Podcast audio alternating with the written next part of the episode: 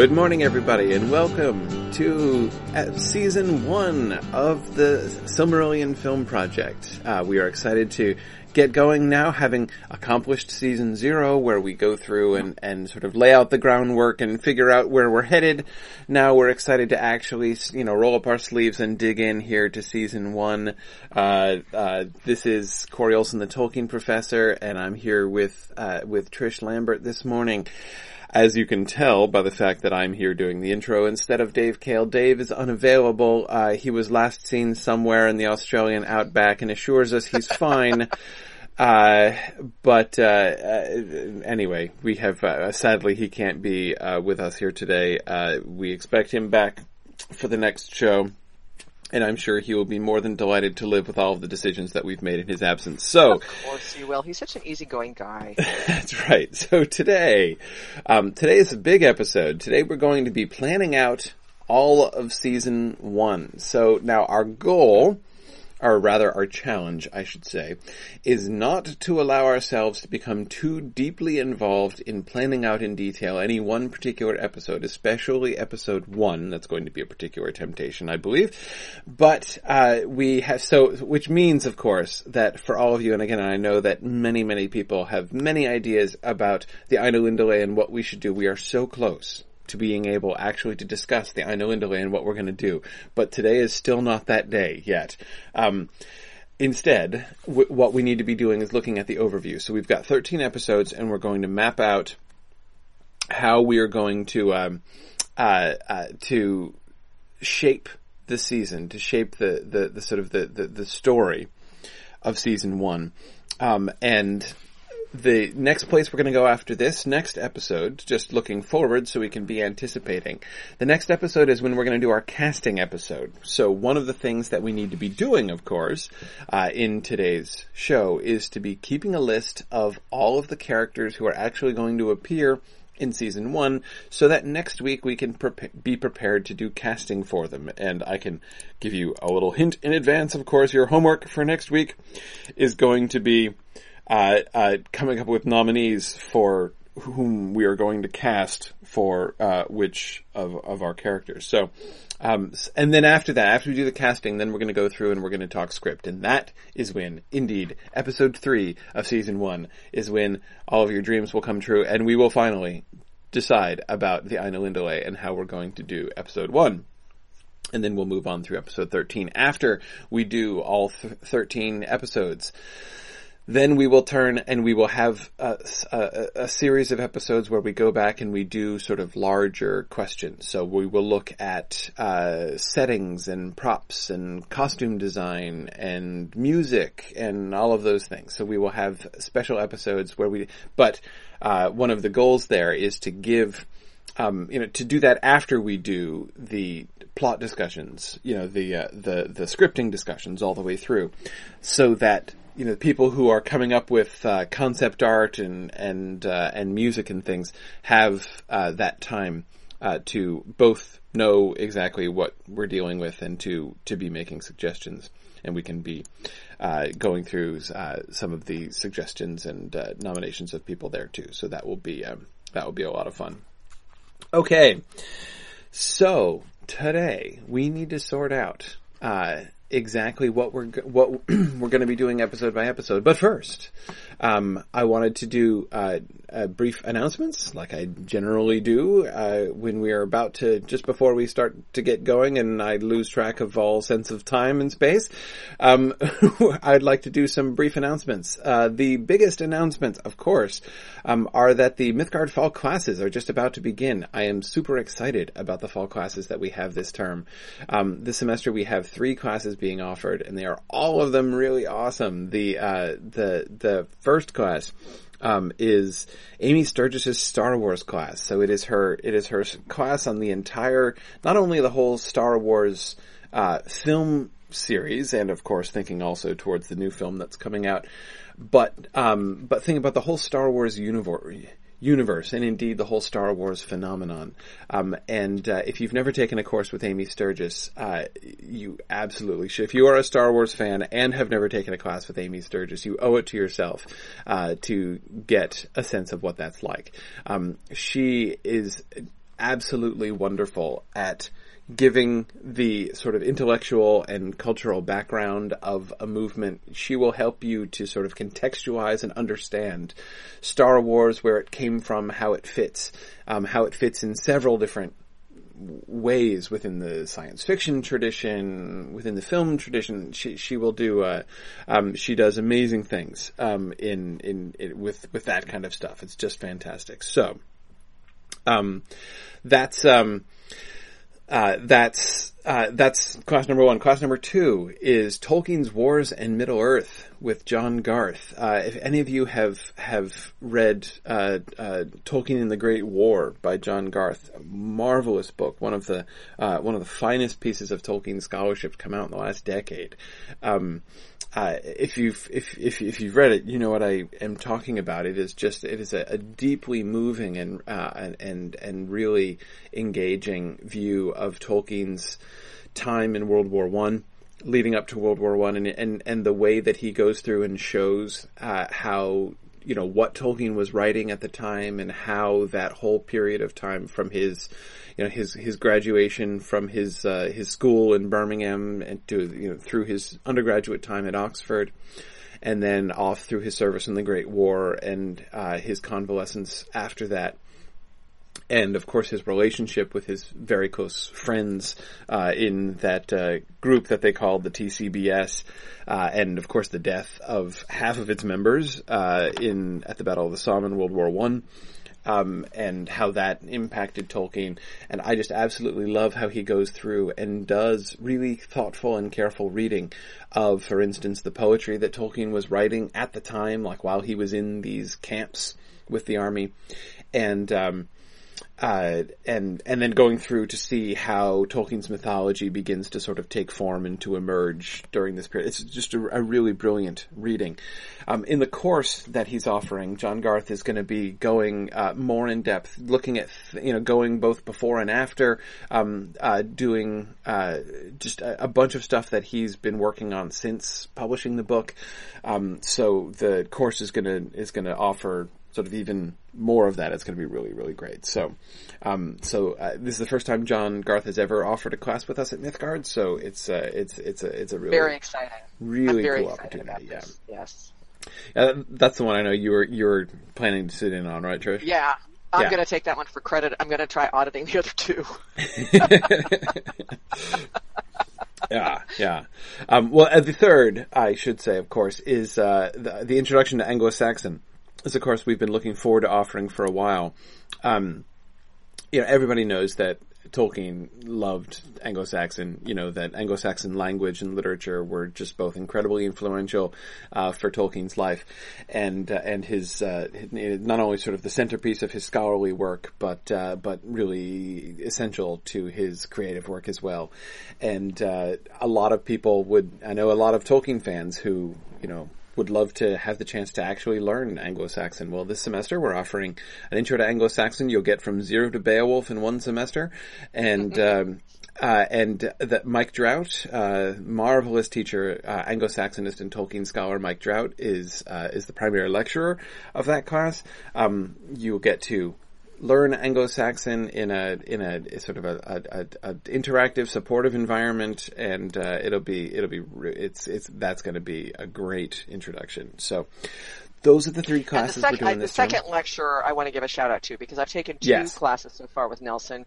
He was the secondary lecturer for both of Tom Shippey's courses, Philology and Beowulf, and he's really awesome. I've also he's also been my preceptor, and I, I can't tell, say enough good stuff about Nelson. He's so knowledgeable and so and great sense of humor, and I think he's just going to be a great addition to the lecture. You know, the lecture part of the of the course. Yeah, yeah, he's going to be doing he's going to be doing a lot of stuff there. So no, it it it it should be a lot of fun. So.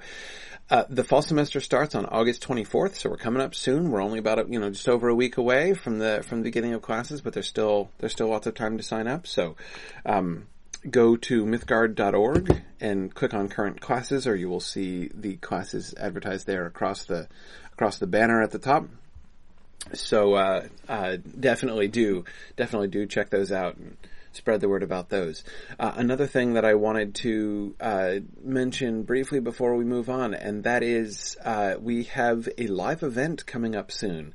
Um, uh, this is especially for people who are in who live in the Mid Atlantic region. We're doing a special one day conference at the University of Maryland on Saturday, October third. Um, so this is a it's it's it's just one day from like mid morning until dinner time on uh, on October third. Um, it's uh, uh, it's very inexpensive. There's only a ten dollar registration fee. Um, but it's going to be a really, really fun. It is called uh, the Mythgard Mid Atlantic Speculative Fiction Symposium, and uh, it's going to be a really nice, informal time with a bunch of people presenting sort of papers and ideas for discussion. It's not going to, you know, since it's just one day, it's not going to be lots of like people reading really, really long papers and, and you sitting through long paper after long paper, though those are very often fun. Um, uh, this uh, conference is going to be run a little bit differently because it's because it's it's it's short it's shorter because it's you know it's just the one day. So it will be more sort of short topics and and and, and active discussion Verlyn Flieger is going to be there. Um, you have probably heard the news clippings about the release of the story of Kullervo, uh, Tolkien's story of Kullervo, um, which was edited by Verlyn Flieger. Um, she's going to be there to talk about Kullervo uh, and this this new work. So if you want to actually meet her and maybe uh, bring your copy of Kullervo for her to sign, I'm sure she would be willing to do that. Um, that's going to be. Um, so that's uh, that's uh, again, October 3rd, uh, another special guest that I have just recently discovered, uh, is going to be able to come is Carl Hostetter, the, uh, you know, one of the, the great. Oh, yay, that's great. Yeah, yeah, he's coming. So he's, he's, you know, one of the great experts in Tolkien's languages. He's one of the, uh, one of the primary people who is currently editing all of Tolkien's linguistic papers. Um, uh, and anyway, so he, he's going to be coming. He's going to be, uh, sort of, interviewing, um, Verlyn Flieger for our, our primary thing and so you get a chance to meet Carl Hostetter and Verlyn Flieger, and I'm going to be there, and it's going to be really cool. So, all this for, all this for, uh, for you know ten dollars on a Saturday down at the University of Maryland if you're around and can pop in. So I mean, it's such a deal that we even have Dime from Alaska coming in. Yes, exactly. I, I, you know, I, I, emailed Dime. I'm like, Dime, you realize this is supposed to be a regional event, right? You know, we weren't really planning for you to fly in from Alaska for this, but she's res- she's representing the Helcaraxë contingent. yeah, exactly, exactly. Um, uh, anyway, yeah, uh, Pineleaf, I believe it's at the College Park campus. Um, the full details, you know, for things like if you want to, for, you know, find the registration link so that you can sign up, um, and everything. Again, if you go to mythgard.org and go to Under the events. events. tab, yes, you will see, yeah. uh, the link for this, and there is a, there's a, there's a full web page there. So, um, anyway, so those are, those are the really exciting things that are coming up. Um, in the Mythgard world. So let's start our discussion. You forgot my pet project. Oh, I did forget. I did forget your pet project. Oh my goodness, I did. Okay, let's not forget your pet project. Um, recently, uh, one. Uh, well, here, let me see if I can. Actually, why don't you introduce it, and I'll find okay. it, and I'll, and I'll bring up the link. So, um, there is a longtime friend of Mythgard named Joel Shepard, and those of you that play, play Lotro may know him better uh, as Andang and he has been uh, very, very active in the Lotro community in, in more ways than simply playing. I mean, he's the director of the Players Network Alliance and is the uh, the uh, our our chief for Lotro Players News, which Pineleaf and I and uh, Andang and, and three others co-host on Saturday nights, which is a load of fun, by the way. If you ever don't have anything to do on a Saturday night, check it out. But he has wanted a, for a long time to do a lore series about, uh, you know, from a different angle of Tolkien's work.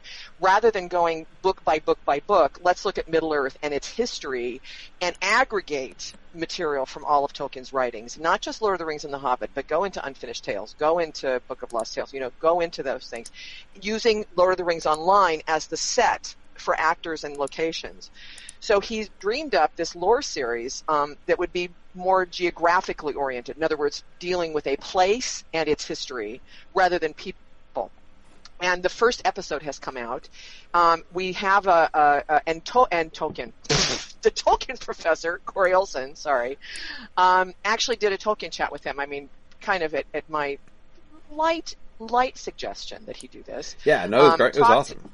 It talked to uh, Joel about the experience of doing this um, because it's an adaptation exercise, and I think a lot. And, and I'm involved in it. I, I help a lot with some of the script writing and and the the the uh, quality assurance, and then I also act in it. I'm Pippin in this.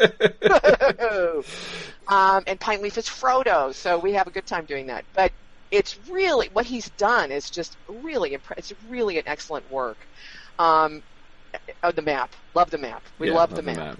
Um, and it's uh, our own Sparrow Alden, who's one of the uh, master students at Mythgard, is, is the lore researcher. Laura Burkholz has been involved in it. Uh, uh, Joel has pulled in a lot of the folks he knows from Lotro, so we've got some really, really top-notch people uh, pl- helping with this, from scouting locations to writing scripts to doing research to acting, the whole bit.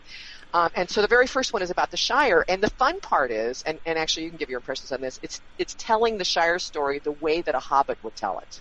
Yeah, it's it's it's. I, I've been I was I've been really impressed. Here, I'll put it up again. I was really impressed by the uh, um, the both this the the brevity of it. I mean, they do it in in 14 minutes, and the scope of it as well, and the way that it has been characterized that way. It's it's the the entire history of the Shire from you know it's the what was going on there during the Arnorian kingdom through the arrival of the, the, the hobbits, an introduction to the, you know, sort of the different, uh, races of hobbits and, and, uh, the story of the settling of the Shire all the way through the, the fourth age, basically. Right. Um, Yeah. but I absolutely love how it just, it really does stick to, like, this is really what hobbits would care about. My favorite part of the, of the video is the synopsis of the Lord of the Rings.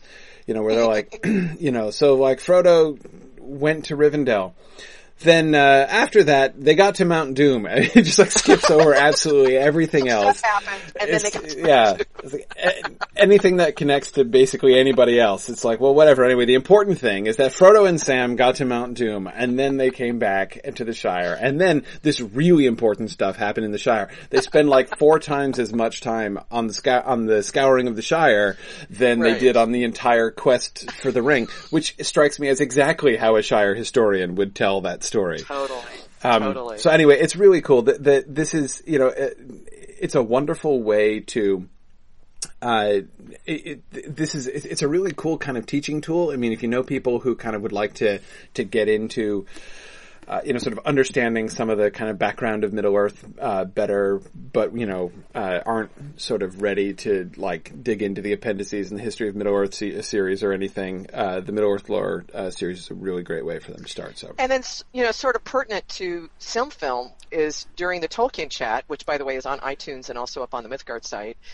Corey and, and Joel talked about this, and Joel shared some of the sort of adaptation issues and questions and challenges that he needed to kind of address in, you know, how do we present, what do we present, how do we present, what decisions got made, you know, how does he scout locations, all that kind of stuff. So it's a really interesting adjunct to this lore series. And this lore series is going to go on. I mean, I know he's planned out like two years, he's going to release them every three weeks and he's planned out like two years worth of episodes. So the next Yeah. one is due out on the 24th of August and it's on Bree. So um, go to YouTube and search PVMP space Andang A N D A N G, and um, you'll find his his uh, his his stream, and then you can find the Middle Earth lore is one of the um, like programs he's got you know in his in his stream. So uh, highly recommended. It's it's a great thing, but you know especially pertinent to us because it's sort of in the same vein as what we're kind of contending with. And and actually, Corey asked him, "Are you going to be doing you know?" Some Silmarillion stuff, and he goes, "Yeah." In fact, in the third episode, which is about the Blue Mountains, he does touch on Aule's creation of the dwarves. So Right. we're already dipping into Silmarillion stuff. right, cool, cool. We'll see how he does it. I don't. I don't know. I don't know if he's filmed that yet. I will see how he does that within Lotro. It will be interesting. It will be interesting. That's right. That's right. Okay. well, thank you for giving my little project. No problem. No problem. It's no, it's it's very cool. It's very cool. All right. Now let's talk about Now. season one. Okay, so the first thing it seems to me to do is we need to make sure to. I want to. I want to first focus on the actual events and what we're going to be covering. So, um, I want to start off by making a list of uh, of things that we will want to happen, just to make sure we don't miss anything, right? Um, so you guys can all help me. So those of you who are here live, you're going to be you're going to be instrumental to this process here today, because I want your help in helping me make sure that I don't forget within our time frame. That is within the time frame of from the Ainulindale through the awakening of the elves. And remember, the goal here is I don't want uh, the elves are going to appear on screen, but maybe only like from a distance. Like I, you know, there's, there's going to be no scenes involving elves other than like maybe the final glimpse of them on the shores as the as you know as sort of the hook at the very end of the last of the finale episode of the season. So, um, so with that with those parameters in mind, all of the stuff um, in all of the Valar only stuff that comes before that. So okay, so we have uh, the the music, obviously, music of the Ainur. Now, I would subdivide. Uh, there's a reason I didn't just say the Ainulindale because the Ainulindale contains more than just the music. So by music of the Ainur, I mean the actual music with the three themes and the rebellion of Melkor in it and all that kind of stuff. Um, but that only goes through a part of the Ainulindale. After the music ends and, uh, and Iluvatar addresses them, you know, mighty are the Ainur and mighty among them is Melkor and all that stuff, um, a bunch of different things happen. So you remember what else happens after that. Exactly, Gabrielle. We have uh, the vision, the vision of the vision that is granted to the Valar to see their music. You know, behold, behold thy minstrelsy. Right. That that that when they see what's gonna happen, and then it's taken away, and they perceive darkness for the first time because they didn't have sight before, which makes which makes the visual depiction of the Ainulindale kind of challenging. But uh, but anyway, that's that's not that's not that's not a problem for today. Um, we also have an introduction to the uh, some of the characters. Like there's actual sort of character development that goes on. Um, uh, you know, so we've got Melkor in the Void. We've got uh, Manwë and uh, Ulmo um, you know, forming their alliance in their discussion with uh, with uh, like the the discussion that Ulmo has with Iluvatar about uh, you know the, the the rain and the mist and the clouds and all those all those things. Um, uh, yeah. Oh, uh, Lee, definitely. Uh, if you want to participate, questions here in the. If you, I, I can't see the chat room because I can't possibly keep up with the chat room. I've tried that and I always fail. Um, so yeah, if you want to contribute, if you want to uh, mention things that we should uh, we should include uh, here in the questions box in GoToWebinar is, is definitely where you should do that. Okay, so this is all still in within the Ainulindale, basically that we're that we're that we're talking about. Um, yes, Gabrielle, excellent memory. I was just going to mention this because, of course, when we when we go through the Valaquenta, remember we're not going to do an episode on the Valaquenta uh, exactly. Um, though actually I wanted to kind of, I wanted to kind of, uh, float an idea about that. But anyway, um, we're, not going to, we're not going to dedicate an episode to, to doing what the Valaquenta does, which is just introducing things, but there are lots of stuff in there. Um, and Gabrielle points out one of the really cool ones. Um, Varda and Melkor. Um, I would like to depict that scene in which, uh, Melkor is drawn to Varda and she rejects him. Um, so I, I, do think that that's a really important episode. It's only alluded to in the description of Varda in the Valaquenta. We never get it as part of the narrative of the Silmarillion. Um, but I think it's a really cool uh, moment in the sort of in the characterization of both of those characters. Um, not that I want to make no. you, you, know the Manwë Varda Melkor story into like a cheesy love triangle, but uh, but like that element is there. it seems a shame not to talk about it. Sorry, Trish, go ahead. So we're we're be, we're beyond the Ainulindale here, right? I mean, sort we... of, not chronologically yet. Um, that is, okay. this is all still prior to the uh, descent into uh, Arda. Okay, Valar bound to Arda would I think come next. Um, okay. Now we're out of the Ino. Now we're out of the Ainulindale, finally. My my concern, I just want to say, I mean, so, I, I mean, I kind of am thinking the Ainulindale would take place in in episode one, partly because it's it's going to be a challenge to portray, and um, and I also think we should probably have a two hour season. I mean, episode one because that's what you do when you launch a new series, right? You do like a two hour to set the stage and get everybody's interest. Um, so I was just I just want to say that. I mean, right? Yeah, probably. Well, we'll. I mean, I, we'll see how this breaks down. I mean, I could imagine, for instance, splitting the music of the Ainur part and the non-music part of the Ainulindale ah. into different episodes. But but we'll see. I mean, there there there are different ways we could do that. Okay, um, it, it's going to depend on how much material we have for the other twelve episodes, basically. Um, uh, you know, to me, so. And Phil, Philip actually points out that even before the music, we had the creation of the Ainur from Iluvatar's thought. Right. I'm not sure that that's any more than maybe a sentence in the narration or something. But. Right. Exactly. Yeah. Exactly how we do that. Of course, um, you'll notice what we're not talking about yet is the frame, um, and I, I definitely think that at the beginning, the frame is going to have to take up some time at the beginning. Since we don't episode. want, yeah, for the very first episode, since we don't want to have a just a cheesy, you know, the, uh, Dave's objections against a sort of a cheesy, we start and finish each, each episode with like somebody reading a book or telling a story and it just have that kind of statically sitting there.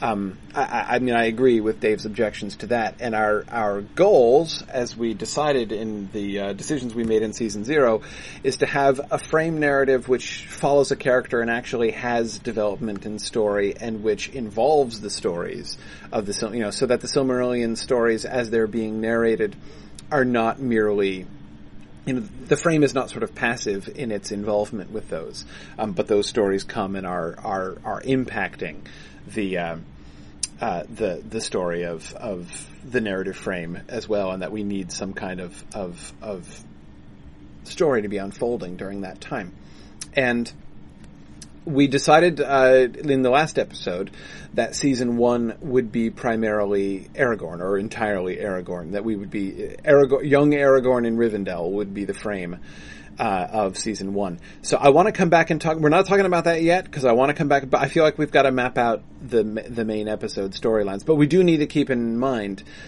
you know, sort of in the in in the backs of our minds, we do have that frame to plan here as well, and I definitely want to. I definitely want to be doing that.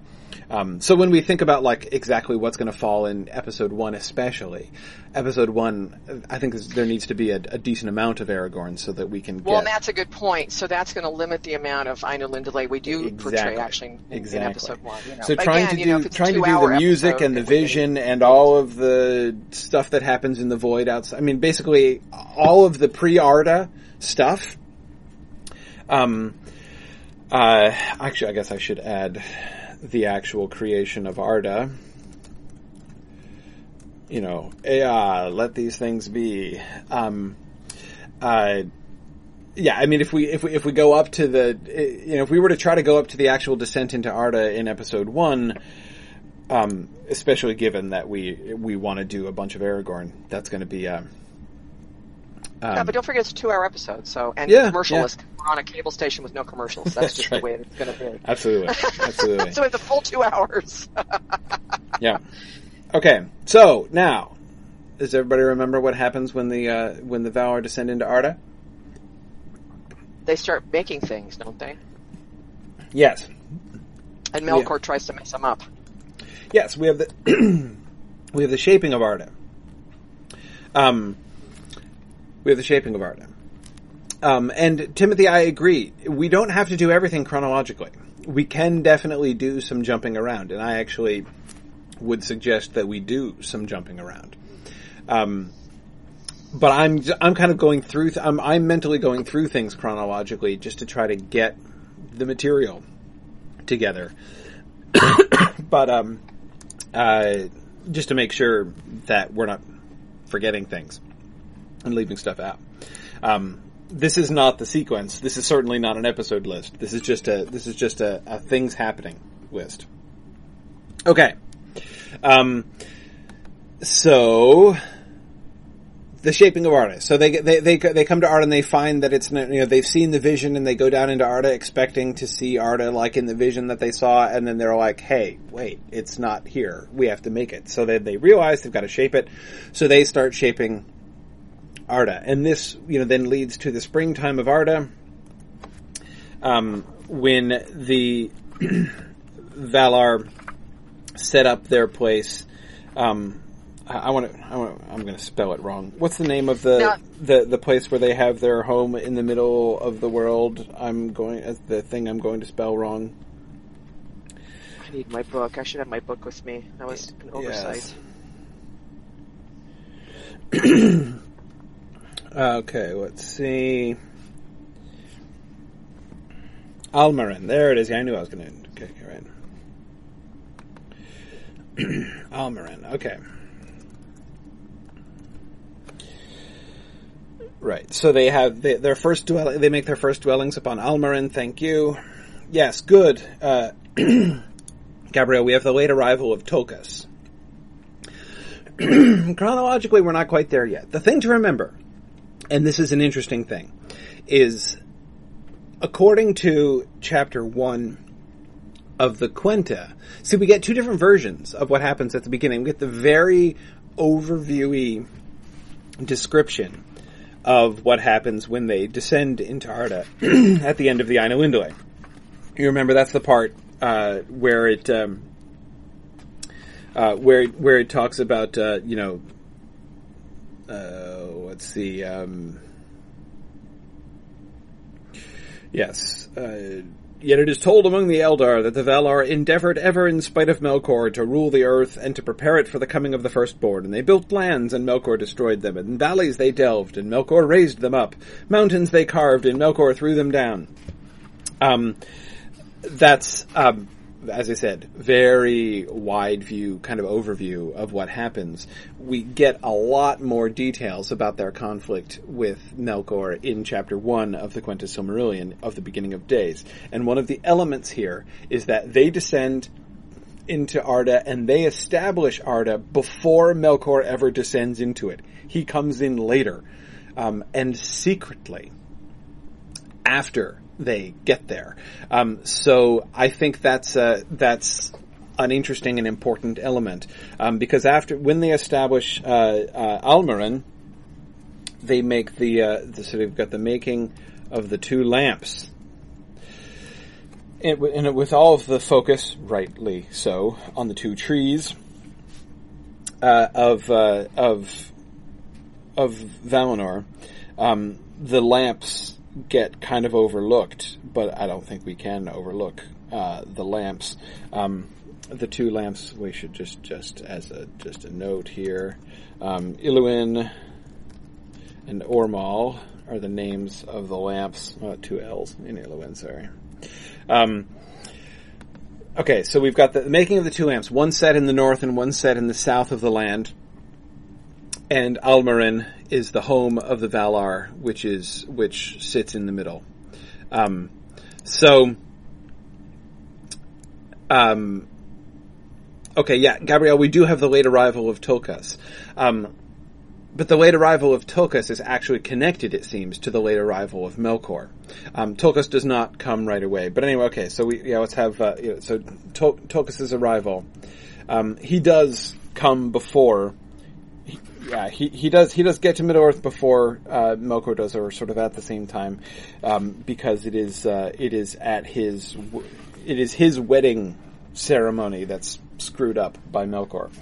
Um, okay, his uh, marriage to Nessa. Um, now, Melkor sneaks in and establishes Utumno in the north. Um, that's again, that's that's uh, a very interestingly described. He's you know uh, beyond the the the light of of of the lamp in the north. He comes in and they don't see him arriving, and he establishes Utumno secretly, and they don't know he's there. And only after his arrival does corruption begin to come through the land. They find things starting to rot and plants becoming um, poisonous and leprous, and uh, uh, beasts becoming savage and bloodthirsty. Um, all of this sort of spirit of corruption goes through the land uh, from the north. And that's how they know that Melkor has come. Uh, and I, so we have this sort of the discovery of the sort of infection of Melkor in the world. Um, then we have the overthrow of the lamps. Now, the overthrow of the lamps happens very comically in the Book of Lost Tales, and I don't recommend that we do the Lost Tales version of the overthrow of the lamps, um, because the overthrow of the lamps in the in the Lost Tales version make the Valar look absolutely like idiots. Um, because the way it happens in the Book of Lost Tales, believe it or not, is Melkor is with them Melkor is just among the Ainur, but he's in disguise. He's all like, hey, I'm one of the Valar too. Like, let's make Arda. Yay, team. And he helps them build the lamps. He's like, oh yeah, you want to build, build big lamps? That's a great idea. I can help with that. And so he, he helps to build the lamps, but he builds the supports to the lamps out of ice instead of rock and they don't notice this, so that when the lamps light up and everyone's like, yay, the lamps are lit, then the ice melts and they fall over and crash and everything gets destroyed and Melkor's like, suckers! And that's how the war begins. Um, Probably a good reason why Tolkien changed that. I, I think so. I think so.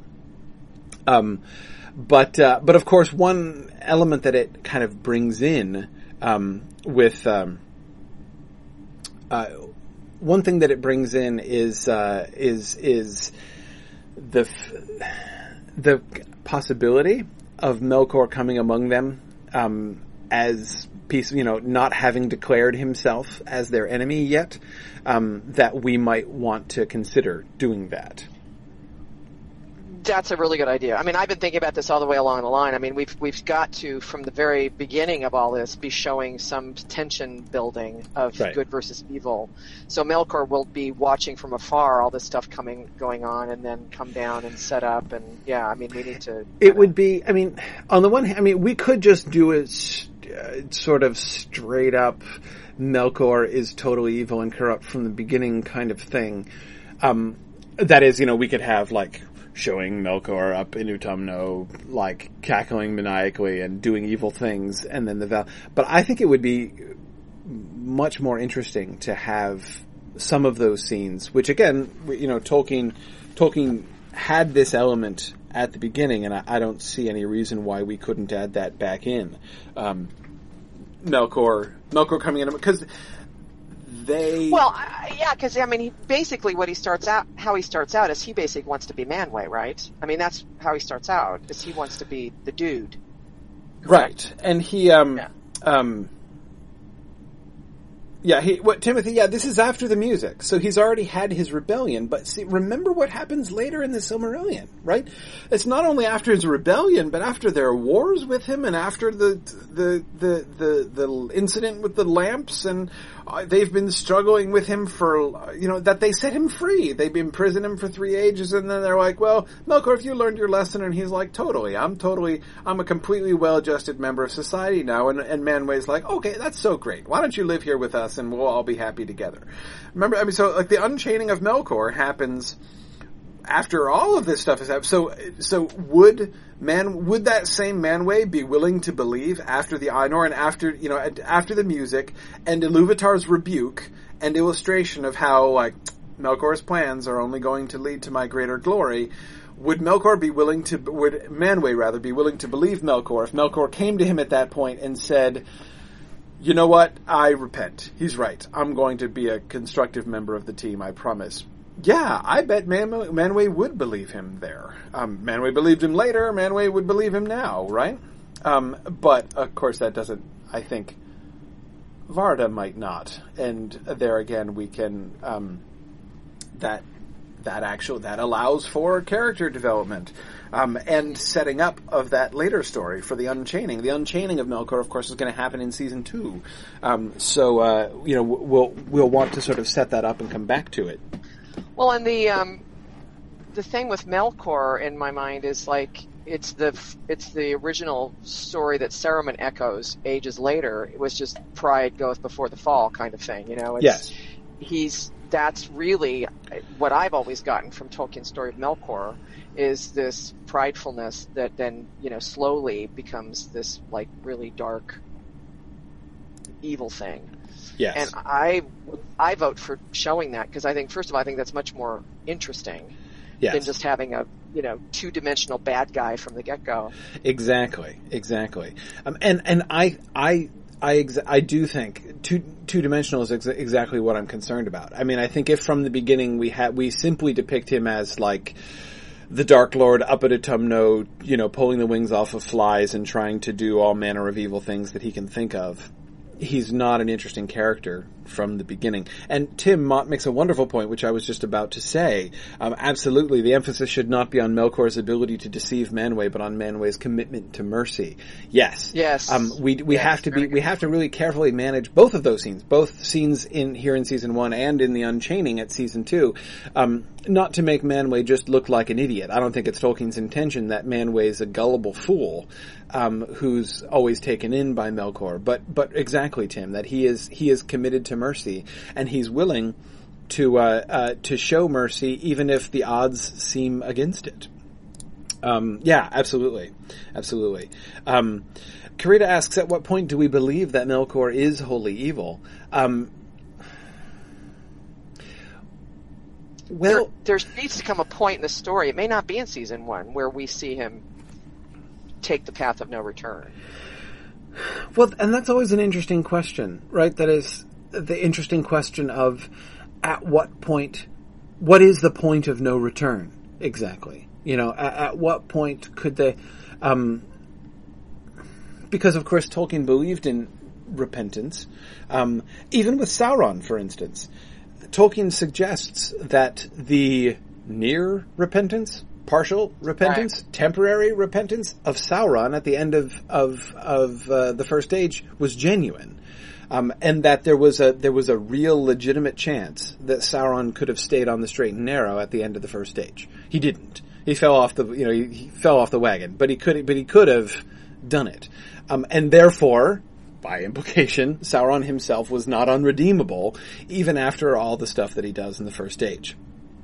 So, at, you know, the question that uh, Tolkien never addresses this question about Melkor, like at what point did he pass the point of no return? That's, I think that's a decision we're going to have to make. Yeah, well, I mean, I, I mean, I don't know that we necessarily sort of overtly point to it, but I do think it's. Um, I think it's important for our depiction of of evil in Tolkien because Trish, exactly as you said, Melkor is the role model of all villains who follow. Yes, Right. that's right. Um, so I think it's it's one of the things. I mean, and I've talked about this on many other occasions. The most common accusation that's made against Tolkien, and this has been made since like the early reviews of the Lord of the Rings when it first came out, um, by people who obviously hadn't actually read the book. Um, the the the one of the big sort of knocks against Tolkien by people who don't read him thoroughly or very carefully is that he's just, uh, you know, Tolkien's uh, world is a very simplistic world of easy blacks and whites where the good people are completely good and the evil people are completely evil and there's there's nothing in between. Um, I'm not saying there actually isn't any uh, uh, substance to that accusation in particular when it comes to the characterization of the orcs, a weakness which Tolkien himself recognized as his, uh, as, you know, sort of as he moved through his life. But in general, certainly as regards the villains, uh, both the heroes and the villains of his work, it is a completely untenable, you know, only only a very ignorant person um, would actually believe anything like that um, because it's it's just very much not in keeping with what we see in Tolkien's work he um, is very interested in the sort of journey that brings a person to to commit acts of evil. Um, that brings a person to, uh, uh, to to kind of go down that road, and I think it is very important for us to, to be depicting that. Um, it would be easy um, to for us to again just to slap Melkor in in Utumno and have him be the Dark Lord who just prefers the dark and who uh, who who likes uh, corruption and ugliness and evil for their own sake. And that's not Melkor's story. Well, yeah, I agree. I mean, I, I think it's a much more uh, engrossing story to see. You know, I, I really have always thought of this as Melkor. You know, is he starts out, it's like I know how to do it better. I'm the one who should be in charge because I know how to do it better.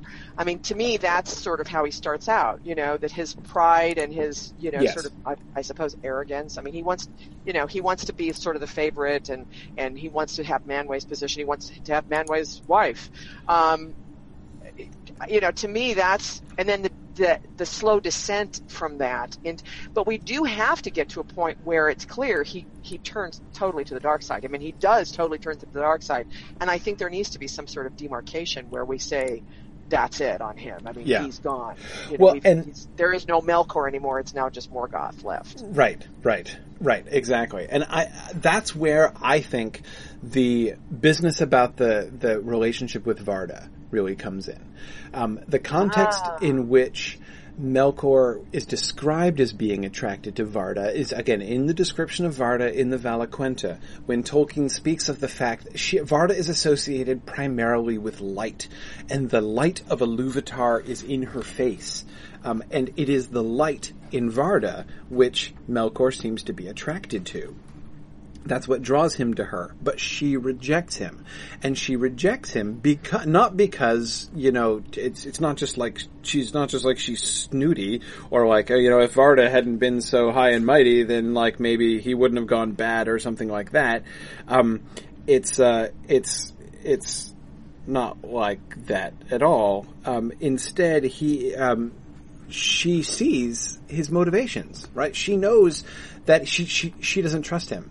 And so I think that in, in that relationship between Varda and Melkor, we can show both his genuine desire for things which are good. You think about the, the Aule story, right? Aule screws up when he creates the dwarves, and when he explains it to Iluvatar, you know, he says like this, this love that I have, this desire to make and to teach, these things were placed in my heart by you, right? Um, now that doesn't mean that what he did is okay. It's just an explanation of how he went about going wrong, right? What Aule did wrong was not to, to, to make something and not to want to teach and to love things because again, that's how he was made. Those things were put in his heart by Iluvatar and are an expression of Iluvatar's own will and of Iluvatar's own love himself. But the problem was that he did that in disobedience. He set up on his own. He went, he broke the plan. He defied the known will of Iluvatar to do that. He wanted to have, uh, you know, this, what he wanted was a good thing, but he wanted it on his own terms. And that was bad. With Melkor also, we can show him being attracted to light loving and desiring the things of Iluvatar, but the difference is, you know, that is, it's why he wants it. It's the context in which he wants it. He wants to be the master of it. He, he, he wants the light of Iluvatar, not because he wants to serve a Iluvatar, but because he wants to set up on his own, because he wants to be the master.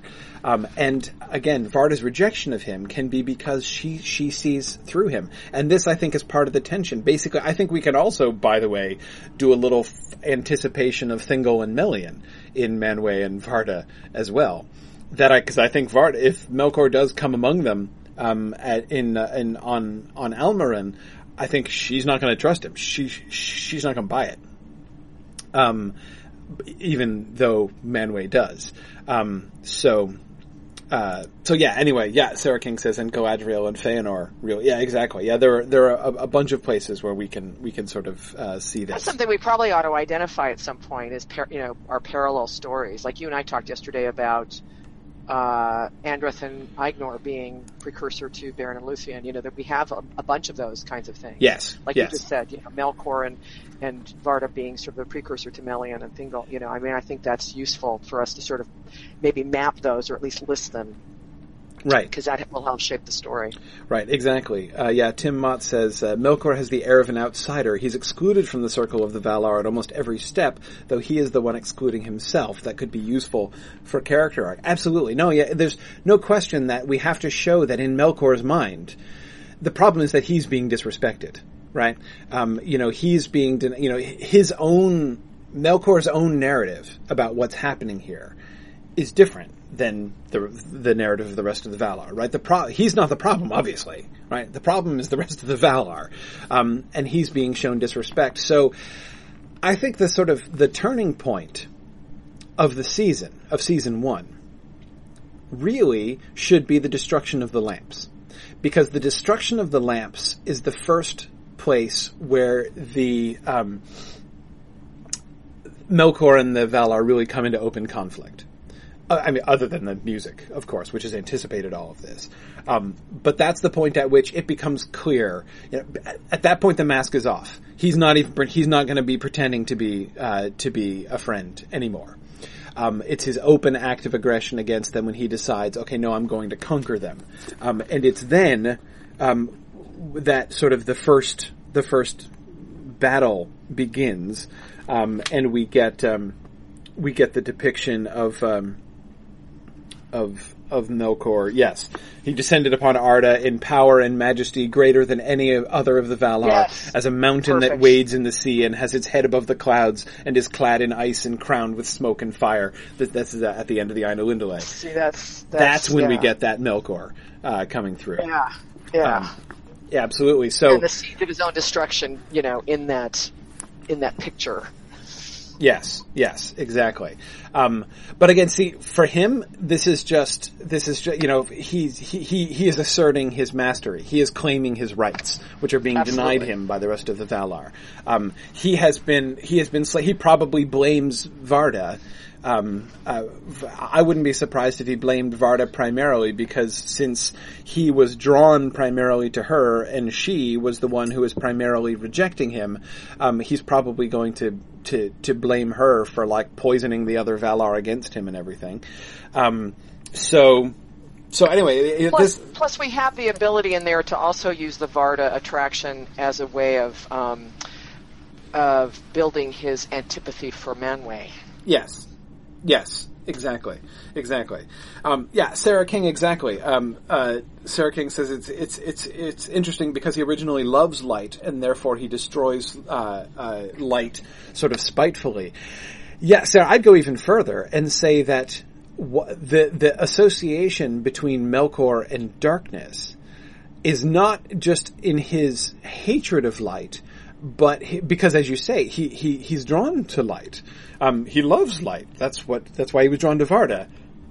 But rather his desire to hoard light, his claiming of light.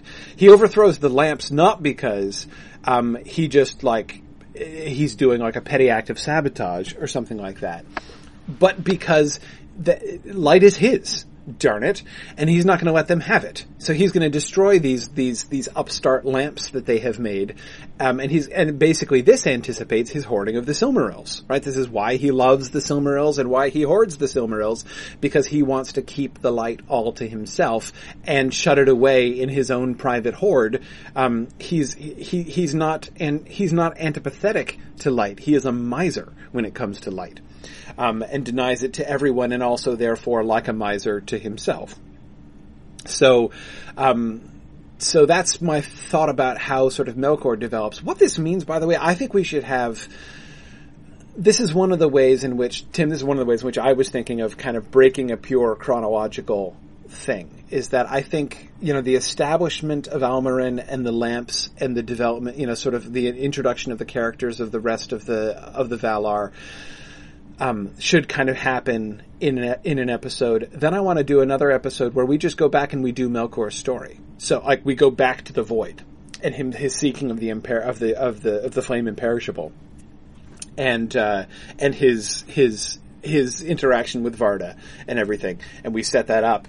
um, all through his descent into into into Arda and his establishment of Utumno and his plan to go among the Valar um, in, uh, in in in in Almaren, so that we because I want to have I, I want to really give full scope to the development of his character and uh, and so I think we can we can do that by you know not just kind of checking in with Melkor as we go along. Um, yeah, yeah, yeah. Brianna says we could uh, the attraction to Varda um, uh, could also be expanded on by showing a potential harmony from that union, uh, a what if juxtaposed uh, to the corrupted nature of it.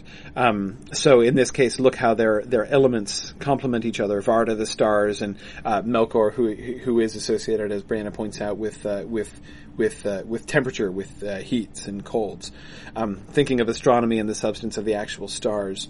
Um, yeah, that, that, that, that's interesting, Brianna. I mean, we will see, we will have to have Varda, you know, making the stars and show her being associated with the stars. Um, the, uh, uh, the lighting of season one is going to be really interesting because it's going to, remember we're not going to get, uh, the, the, the sun isn't, the sun and the moon aren't going to rise until the end of season three. So, um, we're, uh, um, uh, we're going to starlight is going to be our primary lighting for uh, much of what goes on. Now, season one we get around that with the lamps. Season two we'll get around that with the trees. So we will have the opportunity to have some actually fully lit scenes. But we do need to have some starlight scenes. Um, because that's going to be really important. But anyway, yeah. So Brianna, thinking about the way that those fit together, I agree. I don't think we should simply have Varda be standoffish from the beginning. I mean, I do think that we can be, because you know it's um, it seems to me possible that, you know in the in the in the what if world right? The what if world of uh, of what if uh, what if Melkor hadn't fallen? You know what if Melkor hadn't gone wrong? It doesn't seem to me impossible that he and Varda could have been together conceivably. You know that that that it's possible that they that they you know that could have worked. That could have been a good thing, um, but not. But he chose one way and she chose another, and she recognized the choice in him and refused to go along with it. Um, it's, it's possible. So I mean, again, again, notice how we have here the elements of you know a a a love triangle here. But again, the, the, point of it is not just to be sort of cheesy and emotional about it, but to try to the, the, the real challenge is how do you fit these things within the psychologies, you know, a sort of a recognizable character psychology. Um, but yet also be sort of pointing to the sort of the cosmic and moral implications of all of these things. Um, that's uh, that's really interesting. Uh, Timothy asks a really great question, which Tolkien never definitively answers. Uh, Timothy says, "What is Melkor's original domain?" And um, of course, one natural answer to that question would seem to be fire, in that we get three major uh, Valar, you know, we've got Manwë, Ulmo, and Aule associated with the air, the water, and the earth, respectively. The obvious missing fourth character there is uh, is a, a, Valar of fire, um, in which we would then have the four basic primordial elements represented, and we don't have one among the Valar. There is no Valar of fire. Um, uh, Melkor and his associations, and it, you think about the way also in which um, the basic, the, the other, the other that's not, of course, a positive piece of evidence. It's a negative piece of evidence to suggest that Melkor would have been associated with fire. Um, but of course, another piece of evidence to suggest that he would be would have been associated with fire is who his people are. That is, each of the each of the Valar have people. They have Maiar, lesser spirits, a host of lesser spirits right. with them. Um, uh, Manwë is associated with sylphs, the spirits of the air, and and uh, uh, and and uh, Ulmo with spirits of the of, of the waters. Who is Melkor associated with? Balrogs, spirits of fire, right? Um, so th- that's another thing that makes it seem likely that fire would have been, had he been in a peaceful relationship with the rest of them and ruling Arda, fire would have been his domain. The other thing that leads me to think that that's likely is knowing the medieval system. So in the in medieval cosmology, um, they uh, they spoke of the world as a series, uh, both as the cosmos as a series of concentric spheres. Um, which I still hold out as a really wonderful way to map the cosmos. Um, uh, Copernicus is okay in his way, but I really like the medieval mode. Anyway, um, uh, people who object to a geocentric universe need to read Einstein, man. Like, why not take the Earth as your laboratory framework? It works. The Sun is an arbitrary frame, uh, uh, framework, and the, the Sun isn't any more at the center of the solar system than the Earth is. It just depends on what you establish your frame of reference. Um, anyway, sorry. Okay.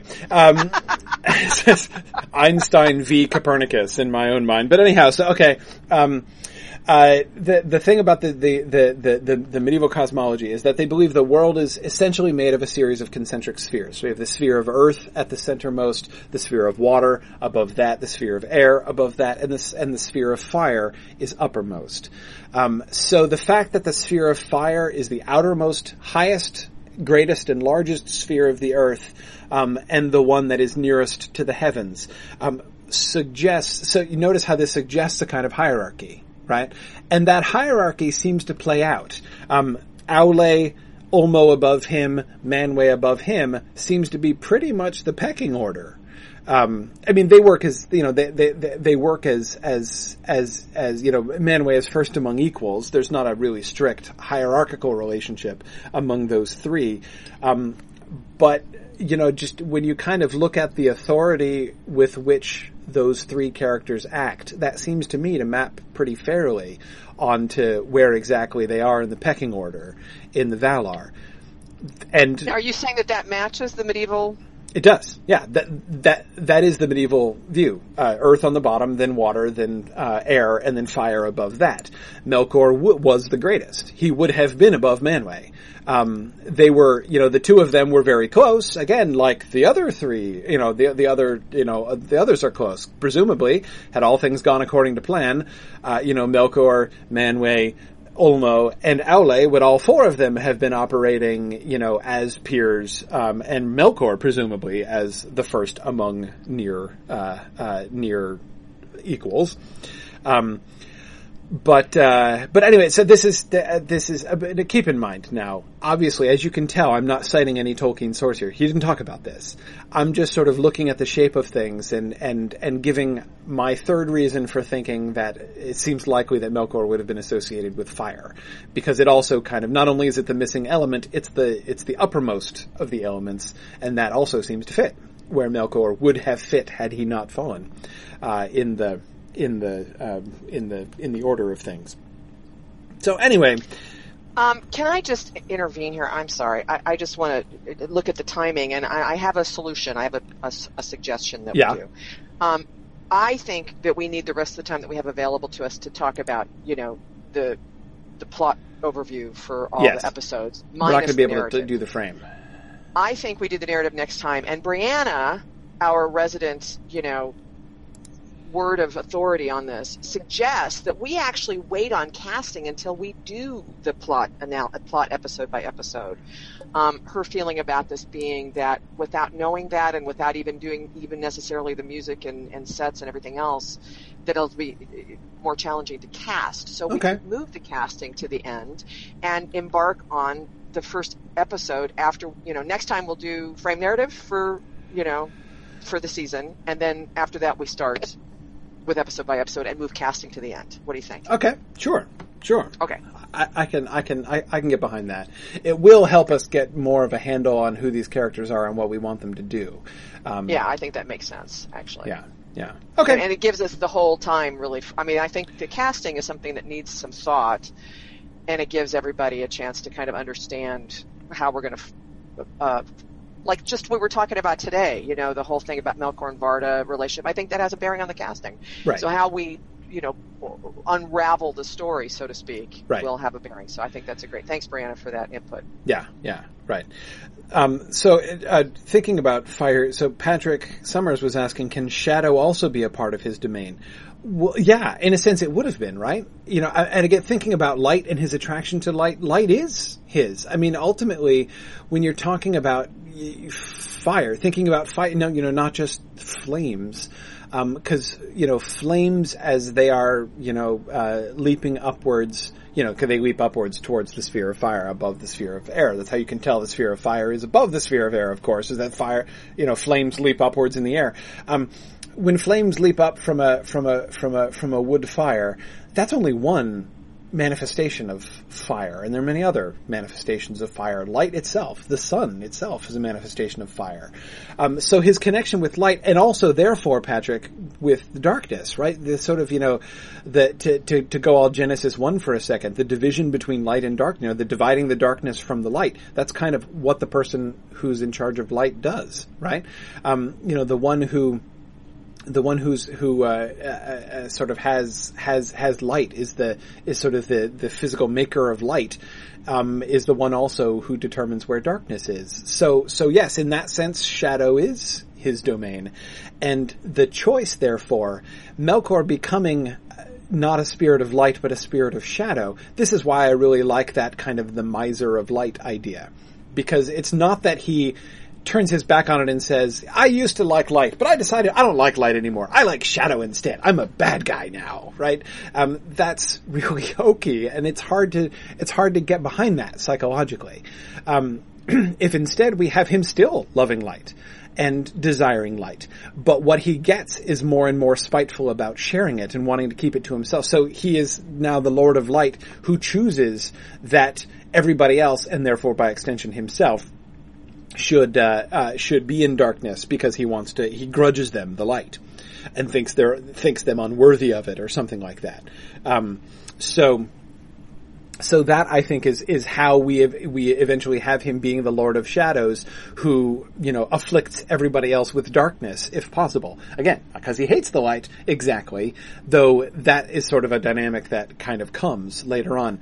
Um, just as just as with a real miser, you know, like a, a classic, uh, you know, uh, with with with a, a, miser in a really advanced state. You can't tell a miser apart from a pauper, right? I mean, like they look like a really poor person because they are so unwilling to spend. You know, I'm thinking of like, uh, you know, Silas Marner and, and, you know other literary depictions of extreme misers. Um, uh, you know, the, the, the an extreme miser is so unwilling to spend money that they themselves look and act entirely poor. And you would begin to think that the miser just hated money. Um, and and because they do hate the spending of money, perversely because they love money. Um, and again, I think that this is where um, uh, this is this is this is kind of where. So it, eventually, the seeking to possess all light himself and the grudging of all light to other to other creatures, the the increasingly uh, uh, general um, uh, um, desire to deprive everybody else of light and to hoard light to himself becomes indistinguishable from I hate light and I want to destroy it everywhere. That's what it would look like to everybody else. And it might even in a sense be what it sort of becomes because that's kind of the road that you end up going down. You know, when you go here, that's, that's what it means for him to turn to darkness, for him to become evil.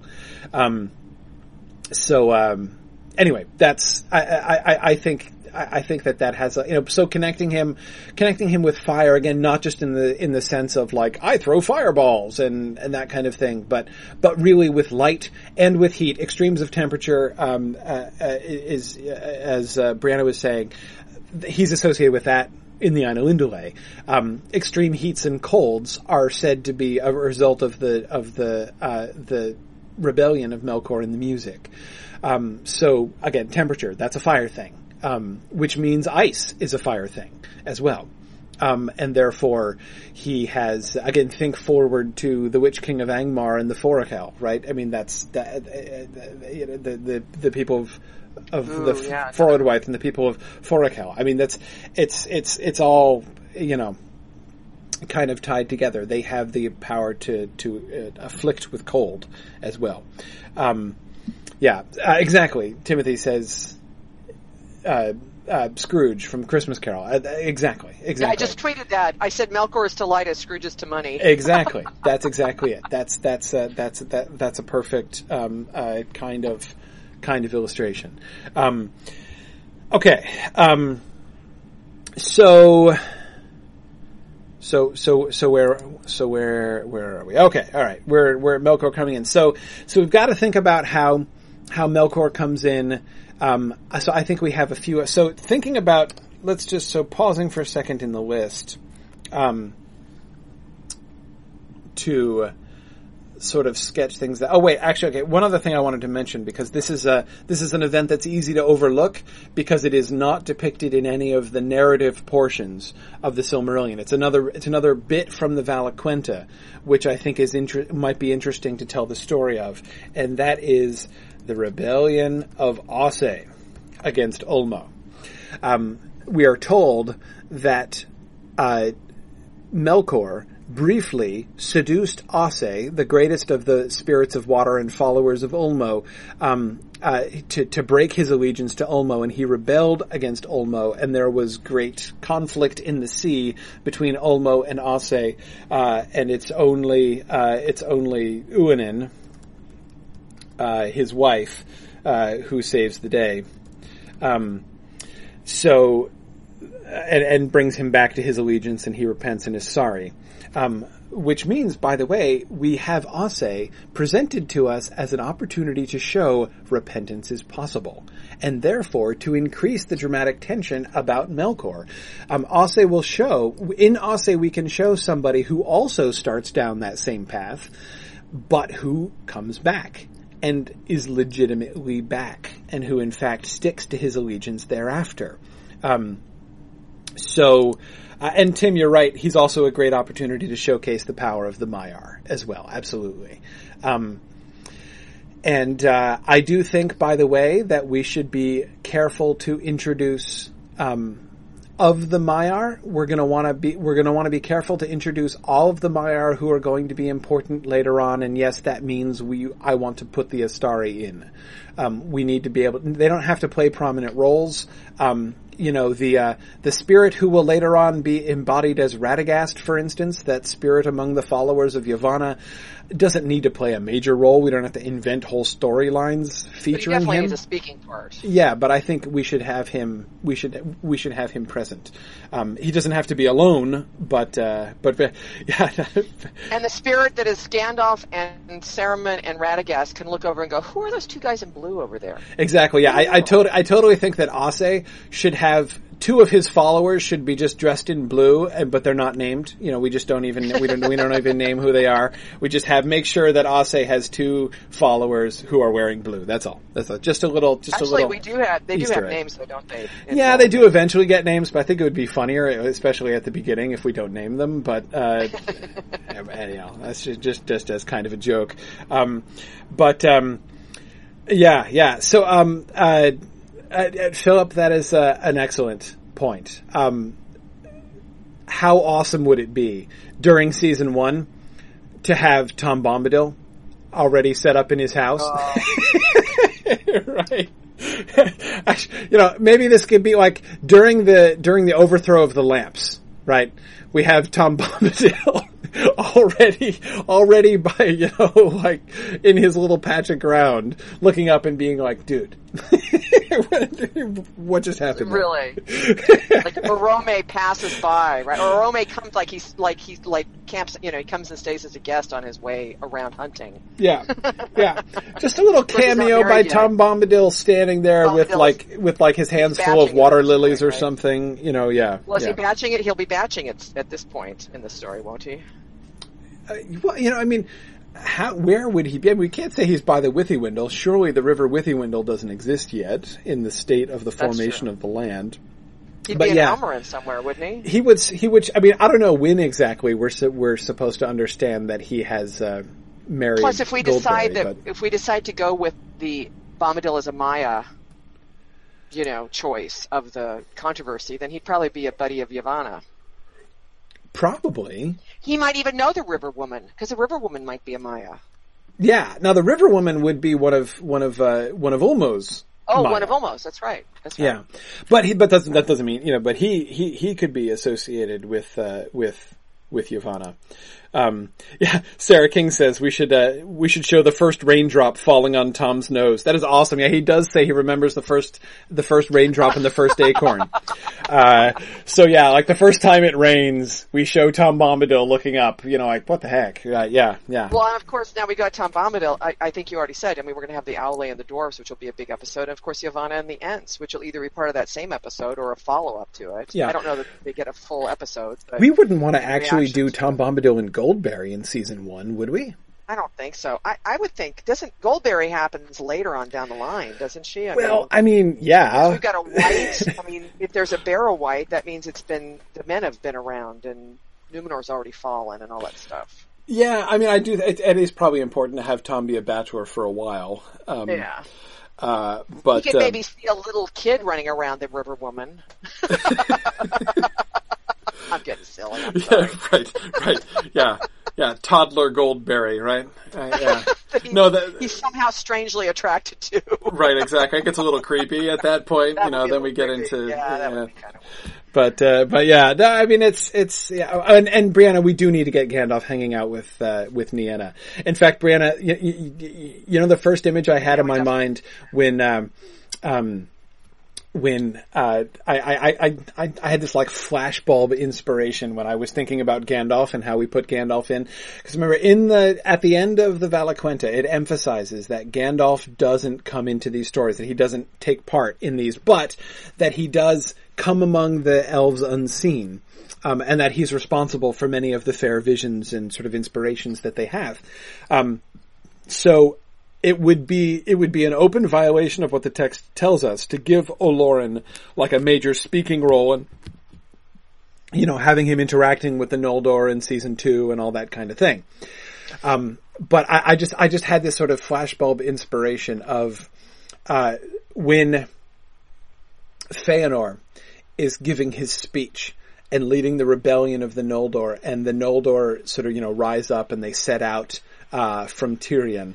Um, then like panning back and showing Olorin looking down unseen by them and watching and listening to this happening and then just like and, and then just seeing you know tears rolling down the face of Olorin as he watches Which means we need to the make sure rebellion of the everybody Noldor. knows who he is by that time. Well, I have an idea. Every time Nienna cries, Olorin just silently brings her a handkerchief. and there you go. There's Right. the precursor to Bilbo's handkerchief. There you go, huh? Right, right, right.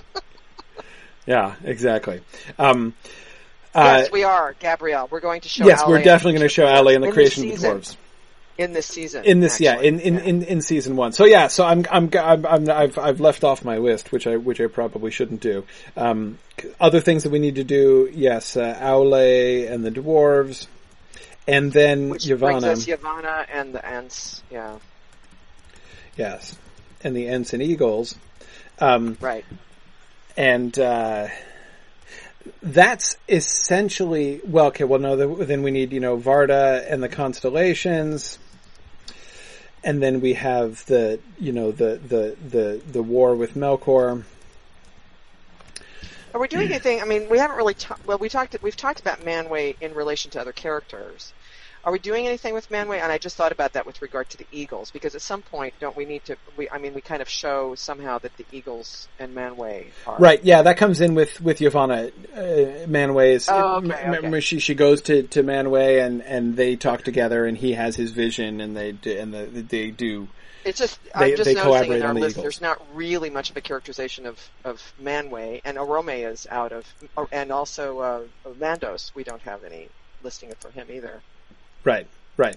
Yes, true. Um, let me. Um, all right, hang on a second. I'm gonna. I'm gonna make a, a new note No, here. Timothy, we're actually talking 13 episodes first season. I mean, we're Totally. going to get to Cuiviénen at the end of the 13th season. So, I, again, you know, I don't know that we're going to have time. I mean, it's like part of this is the challenge of, of, of adaptation. What do we keep? What do we not keep? You know, what do we focus on? What do we not focus on? Yep. I wanted to do this, you know, brainstorming and then, Yeah. Uh, and then figuring it. So let's let's move on to the second part here and actually uh, make this into make this into a shape. So okay, so episode one, that's easy. We get the music, right? Um, do we do we do the vision in episode one? Let's let's let's let's see how we can actually fit this in. So- So don't forget, we're going to have a narrative. and yeah, yeah, we're, we're gonna have a bunch still of stand by my, stuff. my assertion that it's a two-hour episode for the very first one. Right. We uh, certainly that certainly can be can be on the table. We can we can we can we can do that if we need to. Um. Uh. Okay. Okay. Um. Um. Music. And, And, vision, shall we? vision, yeah. So let's let's let's say let's say that this ends with a vision. Um. Then episode two. I think it's and we did we are yeah. So they come to Arda in episode two, right? And we're not, as you said, we will do Melkor in the Void probably as a flashback at some point. So we don't spend a lot of time up front with that. So if we do this as a kind of setting up an Arda and, and the, the function of this second episode would be primarily to introduce the characters, right? To make sure that we know who the characters are. You know, again, not that we're just going to do the Valaquenta on screen here, um, but, um, making sure that we really know who the full cast of characters are there, um, is, uh, is is I think I think important here. Um, so do we have the establishment uh, of the of Almaren here? Now, just to make sure that we get in the proper shape here, I want to jump to the end. The final episode is going to be the chaining of Melkor, right? I thought it was. Oh, it's not. We talked about it being Orome finding the finding the elves. But that's not the full episode. I think the full episode of Orome and the Oh, Elves has to be episode one of Oh, season okay. of It- season it just two. basically ends ends Right, with that exactly. teaser for yeah, season the two. final the final teaser hook at the end of the episode is the elves uh, Okay. awakening there. Um, so, um, Now, I do want to just, you know, Philip brought up the fact that people have actually posted some great stuff on the discussion board Yes. uh, for ideas, and I do want to give a shout out to that. Um, sh- I should we ask for a helper, like we talked about? oh well, um, That's a terrible thing for me to ask on the air. Yeah, well, no, we we, we, we, we, we can do, and we we sort of talked about that. We can do that. One thing that I would be really great uh, for uh, us is to have a um, uh, if there's anyone, especially people who are really involved in the discussion boards, it would be really helpful for us, the hosts, because we want to make sure it's it's going it's going it's only going to get harder as time goes on for us to stay on top of everything that's happening in the discussion board.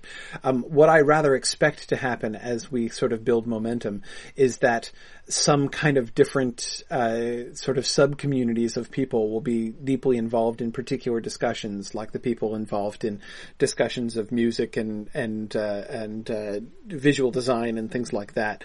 Um, and it's going to be it's going to be increasingly difficult for the hosts to sort of stay on top of everything that's going on everywhere in the discussion board.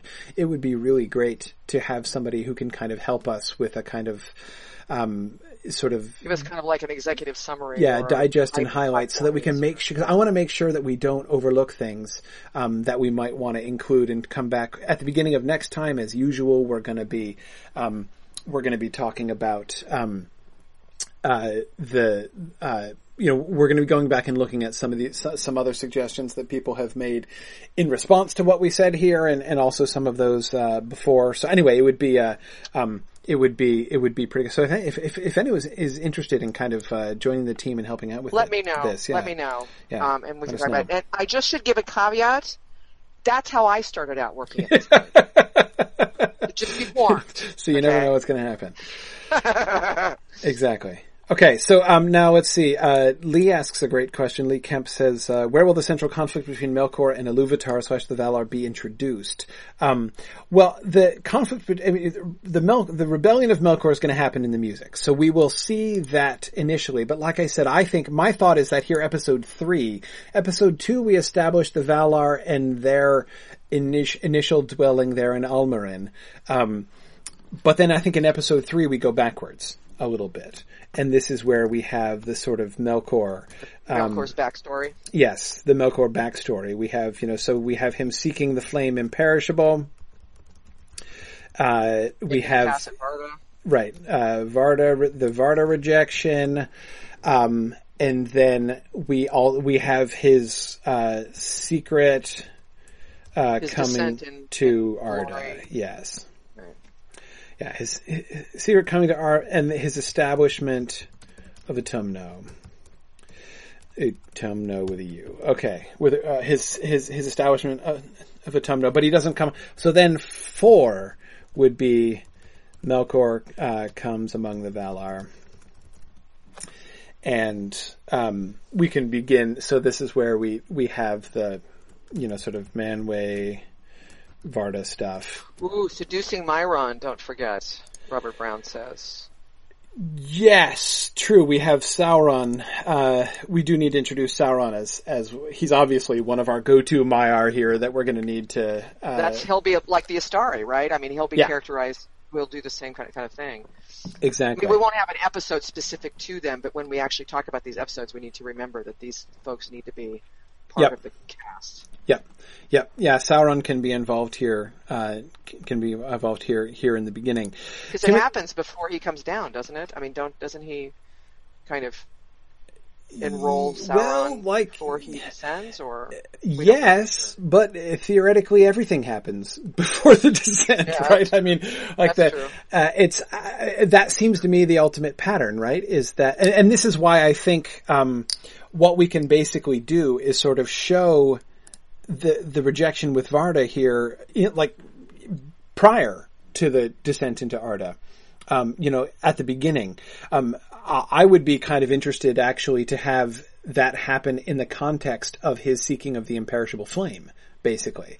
Um, Ah. that he, you know, like, you know, has a conversation with Varda, invites Varda to go with him, and she refuses, uh, you know, to join with him in his in his search for the imperishable flame.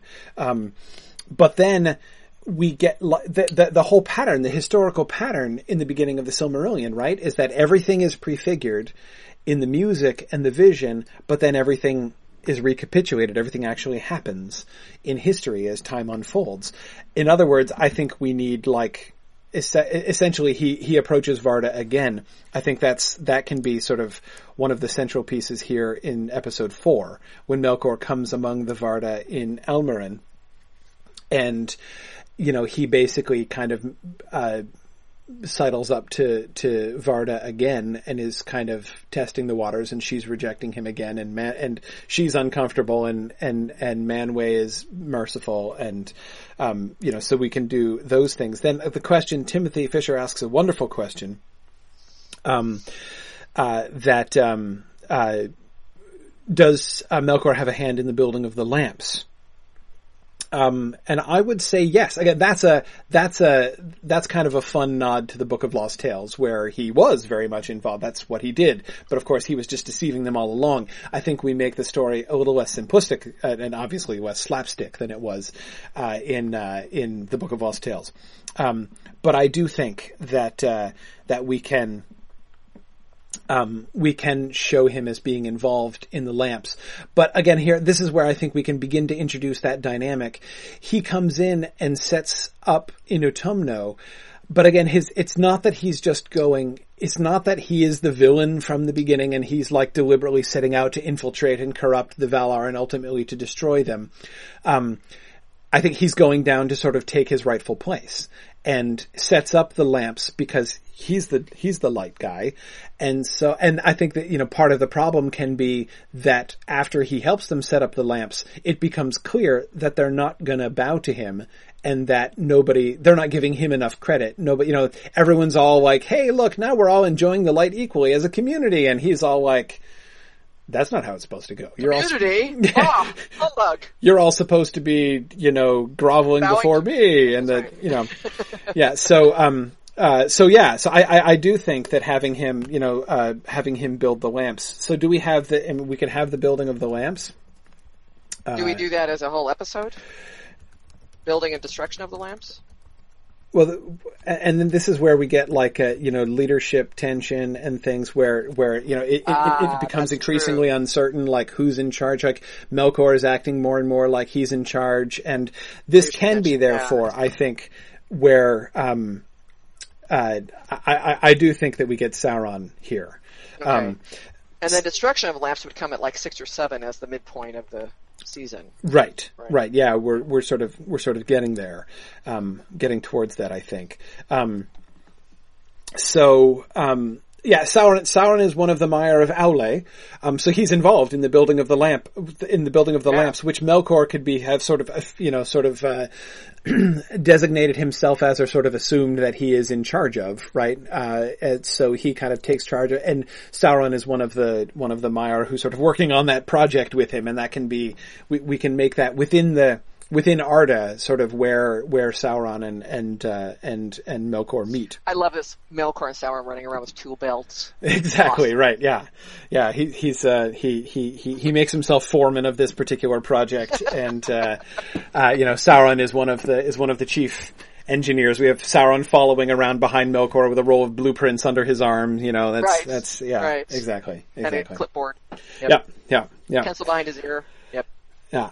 It's very it's uh it's very very very romantic and uh, uh, uh, you know Almost fantastical. as good as Nazgul and Scuba Gear films. exactly. Exactly. Okay. So th- if we do that, thinking about now where we, what we have left and what we want to cover, um, uh, I think, and I, as, I notice how I'm, I'm, I'm like doing the beginning and the end and kind of trying to work backwards towards the middle because, um, that seems the best way to make sure that we actually have a shape that's going to work. Um, episode 12, before the war and the chaining of Melkor, and then at the very end, the glimpse of the, of the elves that are born. Um, we need Varda and the constellations. Um, but more importantly, sort of the, uh, the, the anticipation of the firstborn. That is when when when Ma- when Mandos tells them the firstborn are coming, and because remember that's how it happens. You know, that the, they learn that the firstborn are coming. Varda goes and she puts up the constellations. Uh, you know, the, the the major. You know, she puts forth her greatest effort with the stars, and then the elves awake, and then they make war um, to to preserve them. So basically, this is this is the the episode where they decide they have to move against Melkor. Oh, of course. Ah, The thing, by the way, the thing that I've just like casually skipped, minor detail in my little plot summary here, is um, uh, uh, Val- Valinor, the, the the establishment of Valinor, uh, and the and the the establishment of the kingdom after because Almaren is destroyed naturally, um, uh, after the uh, um, the the burning the lamps, the destruction of the lamps. So we have to go and we have to go and establish Valinor. Um, that would mean here, uh, eleven would be the latest we could do Aule and the uh, Aule and Yavanna. and is should it be that late or should it be earlier on? Well, it Curious. it is relatively late in the sequence of things. Um, I mean, we also well, but actually, you're probably right because we also we need some Ulmo something, right? well, We some we get. We need Mando yeah. To, oh, I don't know if Tulkas. Darn it, we forgot Tulkas. Well, Tulkas can come. And I don't know. It needs to be a dedicated episode. So We get Tulkas's arrival in season two, in episode okay, two, there you go. maybe. Okay. Yeah. Um, before we go back and do Melkor. Um, Yeah, because actually that would be, in fact, his arrival could be toward the end of that episode as kind of maybe a way to set up the, you know, going backwards in time and for episode three. Yeah. By the way, I think that Tulkas should just love Melkor. I think that like Tulkas at first just thinks Melkor is awesome, and he's always like laughing and slapping Melkor on the back and thinks that it's really great. Uh, and and and and that and and we can show Melkor being like privately annoyed uh, and rolling his eyes behind Tulkas's back, but I think that Tulkas should uh, um, should should uh, should totally. Um, So in that case, you know, Tulkas maybe comes down with Melkor or knows Melkor's coming down. I don't know. Anyway, we can worry about that later. Yeah, well, see, that's the other cool thing, though, is that Tulkas is the precedent for somebody like just because Melkor comes late doesn't mean that he's bad. You know, to- Tulkas came late Right. too. So Tulkas comes in and he's like, "Hey, I hear there's a party and I'm a little bit late for it, right?" And Melkor's like, "Oh yeah, uh, me too, right? I'm I'm uh, uh, I'm with I'm with uh, I'm with Big Jovial and Muscly over there." Um, but uh, anyway, yeah, no, no, I think it's right. Because you know, get and T- Tulkas and Melkor are, uh, Melkor are really are rivals. I mean, in a sense, right? I mean, Tulkas is the one that he's most afraid of in battle. Um, So I think you know, setting and the fact that it's it's it's Tulkas's uh, wedding that uh, that you know he sort of spitefully decides to wreck um, by choosing that moment as the timing of the of the of the overthrow of the lamps. Um, so you know, kind of building up the the sort of the grudge and rivalry there between Tulkas and and uh, and and Melkor can definitely be a be a feature. Um, Brianna says this becomes more hilarious considering that there's a subset of us who have been picturing Tulkas as the Rock.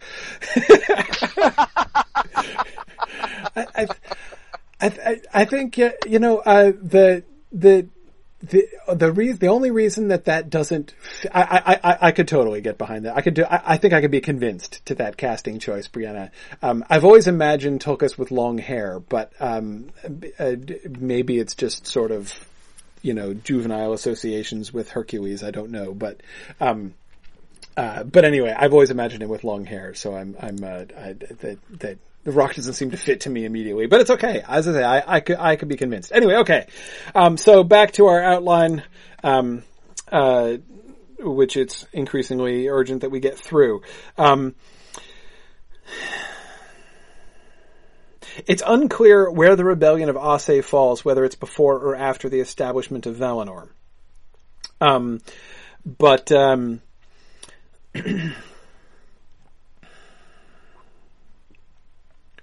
Oh, by the way, I think uh, the this this this means. By the way, we didn't say it, but uh, the the uttering of the word Ea and the creation of Arda is what ends episode one. That makes perfect It could sense. be like the what of Beowulf, couldn't it? It become famous. just like that. Um, okay, Just like that. all right. So we've got we've Now, got I, I- five episodes here. we don't have Mandos in there. Do we need to like give him a tip of the hat at, at any point and figure out how he's going to weave in here? well, uh, okay. Or does he actually get more airtime after the elves have shown up? Because he becomes really more prominent at that point. Yeah. I mean, he he comes in here. Um, Mandos gets a role in saying, "Hey, okay, in this age shall the firstborn come." that's right. That's right. So Oh, that's that's right. that's sort of his first time center stage. okay. But it leads to a question. Okay, Valinor.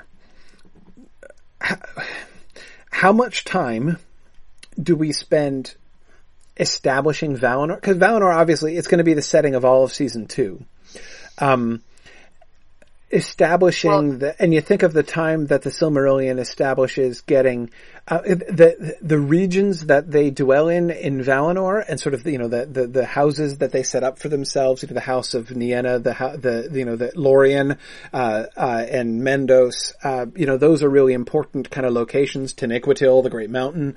Um, you know, with the, the, the, the dwelling of Varda and Manwë on top of it those are all, you know, really important and iconic things. We need to establish this stuff, right? Well, I think you have because you've got the building of the lamps in five. Destruction of the lamps could come in six, with Valinor Yes. being seven. The building of Valinor, right? Yes. I mean, granted, this is we're not actually talking about plot here. Of course, we're talking about so there's going to have to be story woven around all this. right, but right. And that's what the future um, episodes on those uh, yes, yes, yes, yes. So seven would be what do we do now? You know, life as we know it is over. Establishment and the fortification of Right. Valinor. Um, Oh, Yes. and uh, uh, you know, I talked about Mandos as Ar- Orome needs to be yes. Yes, we need to get Orome also. at some point. Yeah. Um, Maybe Mandos and Orome have some story that we can develop. right, right. Um, Who were Mandos's? He had sidekicks, didn't he, that were of note? well, he, he's got a wife, for one, Vairë the Weaver. Oh, yeah, that's true. Um, That's right. And he does uh, have he, he doesn't have Seems like named sidekicks other than his wife.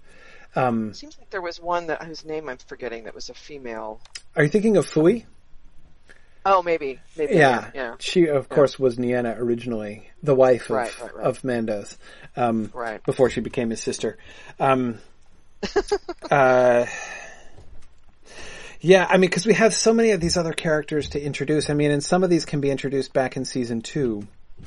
In passing, they could be. You Yeah. know, and then the question is going to be: Do we want to have a little bit more development of character Right. in episodes? And you know, there's we can, uh, you know, we could come up with storylines that involve, of course, more than one. I mean, Right, right, right.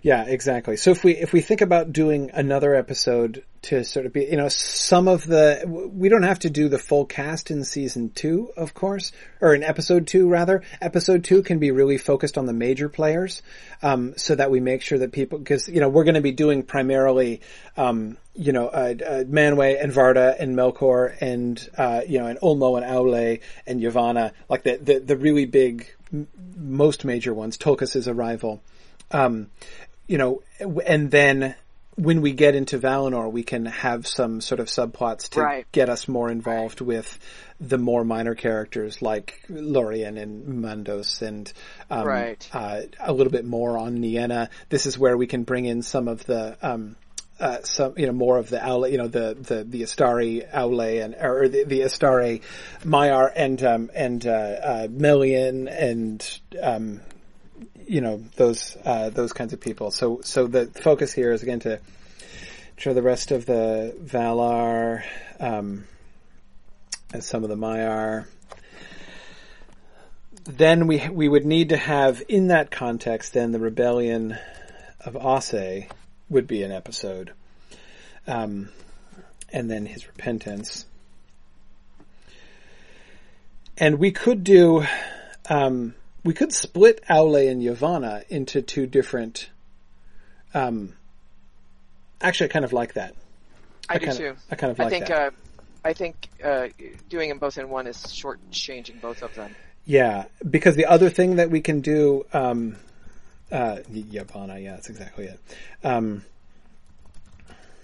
uh, the other thing that we can do here is remember Yavanna going about Middle Earth, which is left in darkness, and you know, sort of putting asleep on things and trying to preserve things, and Melkor trying to corrupt things. Showing Yavanna and Orome, both of them, in Middle Earth is something that could Yes. come in here Yes, yes, into this episode as well.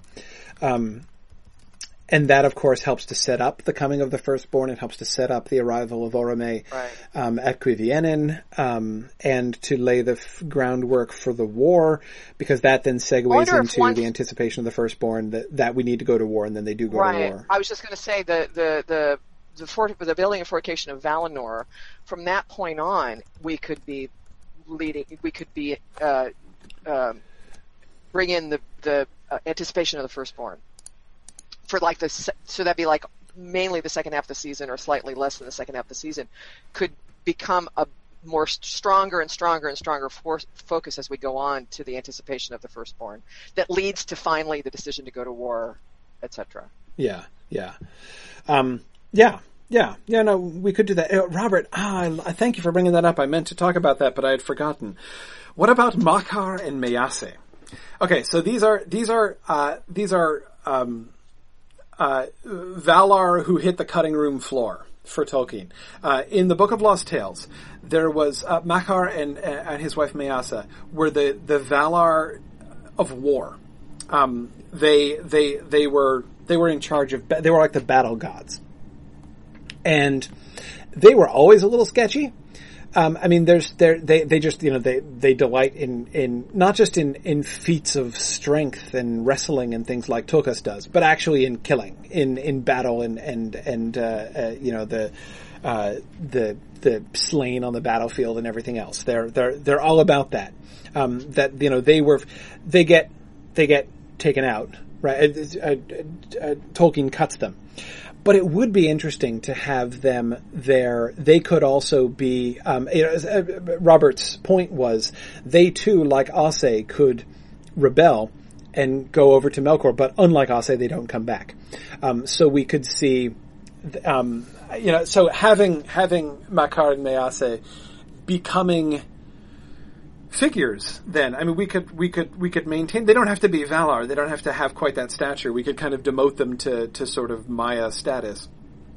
Um, but they could be, you know, the, uh, the, the, the, the little spirit of war and battle, um, whom basically become like the generals of Melkor's armies, uh, uh, Well, moving now forward. that raises a question for me. I mean, are we there as a? I mean, the way we've laid it out so far, it looks to me like there's actually not war and battle until episode thirteen. yes. Are we going to be seeing? We're not going to be seeing any real like warfare or fighting. No. Maybe barring, No. you know.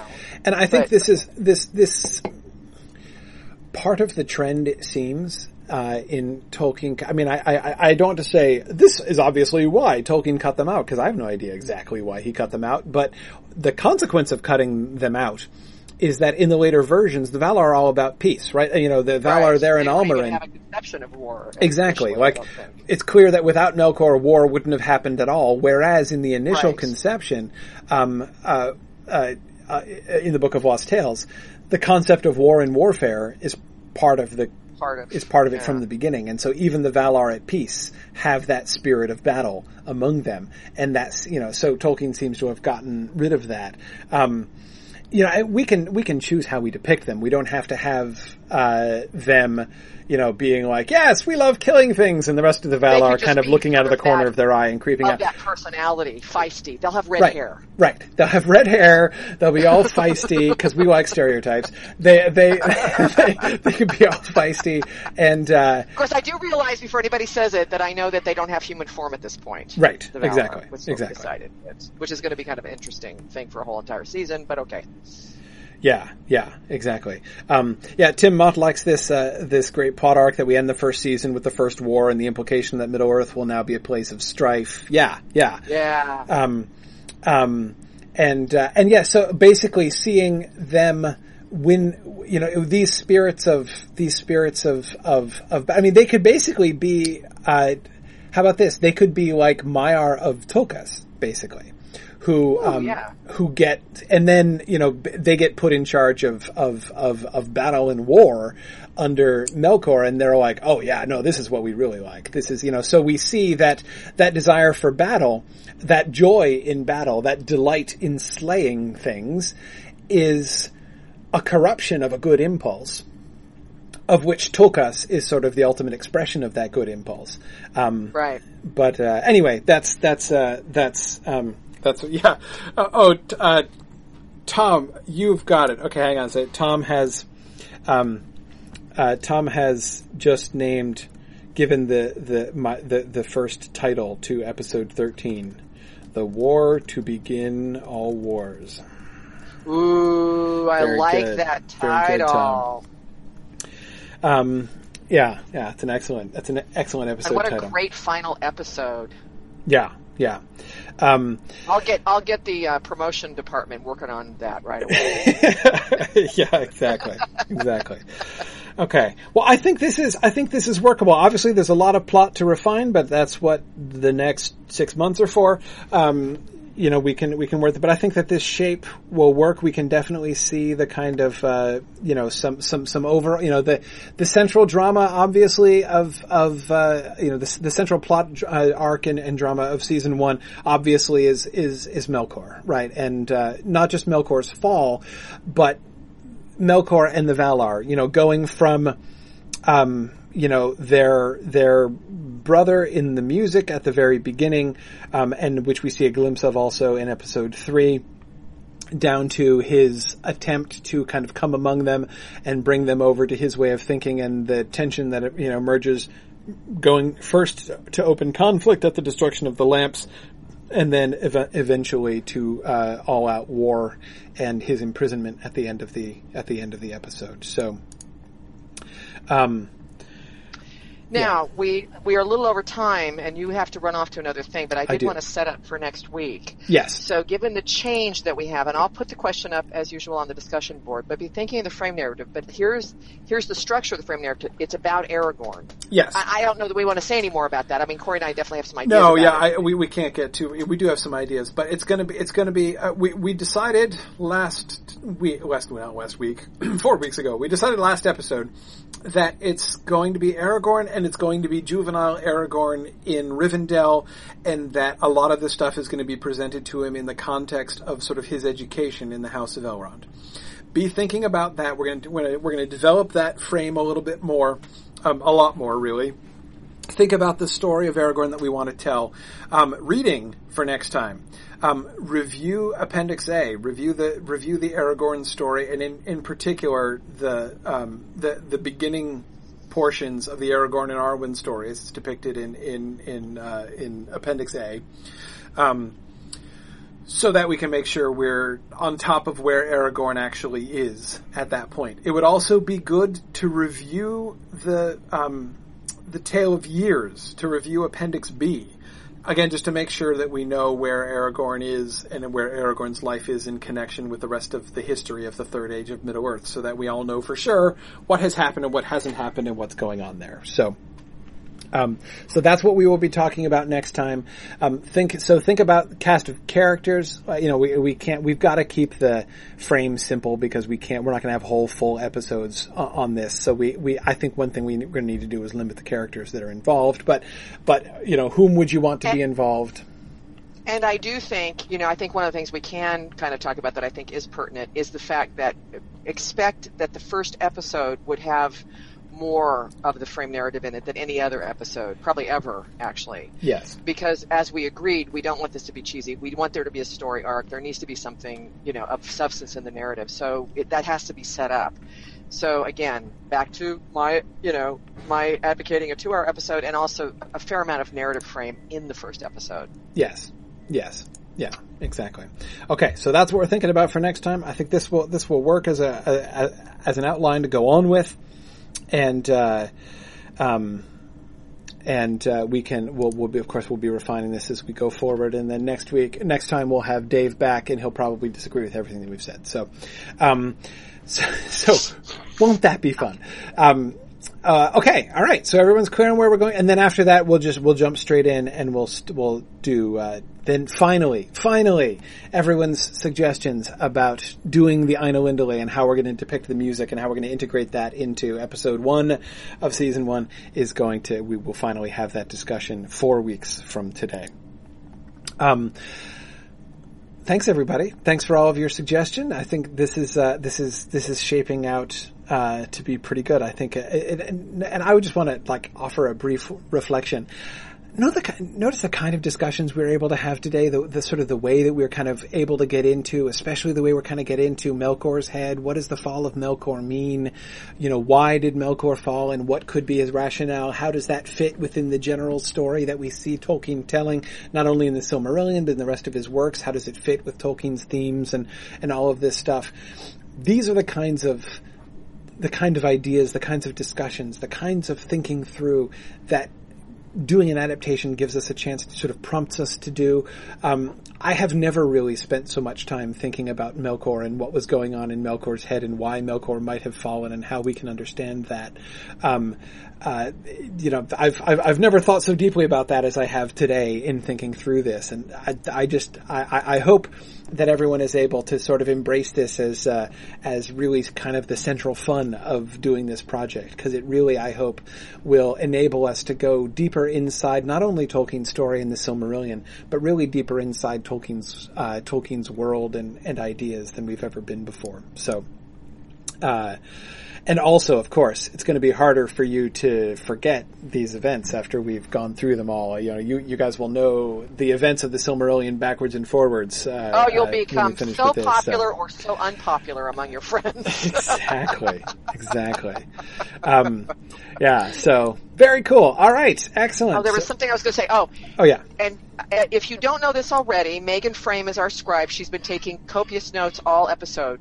So when we post, um, we'll be po- we post those notes as a as a post on the Mythgard site when we announce the. Um, the um, uh, you know the the release of the audio episode of this, and they'll also be on the site. Um, there'll be a link to them on the on the Silm Film site as well. So just right. if for you guys to know. Right. So you don't have to take notes; it should be all there. Yeah. Excellent. Yes. Good. So you can you can get access written notes uh, from our from our discussions as well for those who would like to have something in writing as well, um, as merely the audio artifact of our episode. Right. Thanks very much. Thanks everybody for joining us. I look forward to uh, talking about Aragorn in the frame. That's going to be so much fun to be thinking about how these things go together. Having established the shape of our central Silmarillion story, how do we shape the frame story to interact with that and frame that is going to be a really really fun. Um, uh, project, I think. So I'm I'm I'm I'm, I'm glad we're going to uh, dedicate a whole episode to that now. It should be really cool. So, thanks very much, everybody. Appreciate it. Thanks for listening, and Godspeed.